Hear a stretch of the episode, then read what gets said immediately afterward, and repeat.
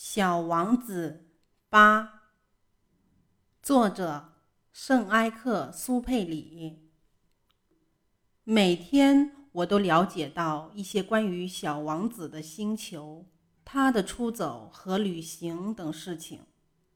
这些都是偶然从各种反应中慢慢得到的。就这样，第三天我就了解到关于猴面包树的悲剧。这一次又是因为羊的事情。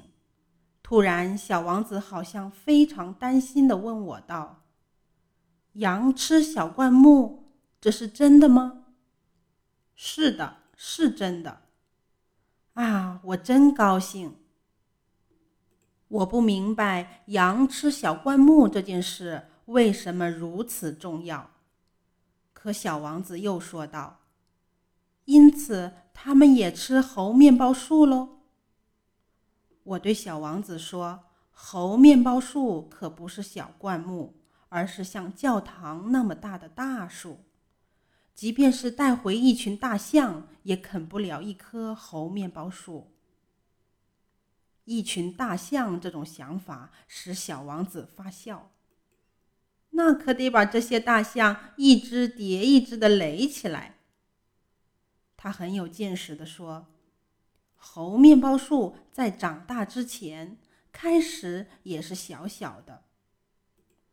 不错，可是为什么你想叫你的羊去吃小猴面包树呢？他回答我道：“诶，这还用说？似乎这是不言而喻的。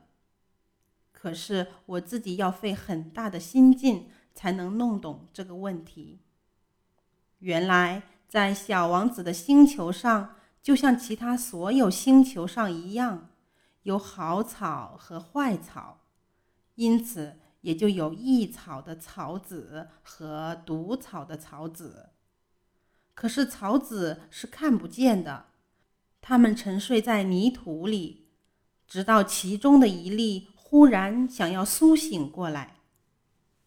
于是他就伸展开身子，开始腼腆地朝着太阳长出一颗秀丽可爱的小嫩苗。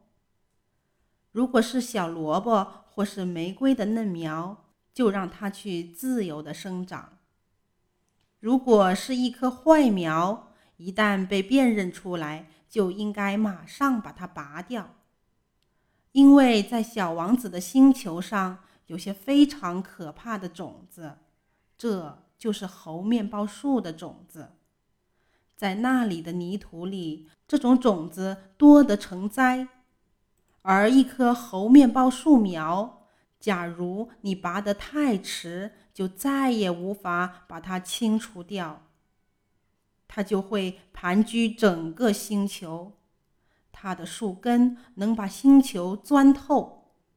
如果星球很小，而猴面包树很多，它就把整个星球搞得支离破碎。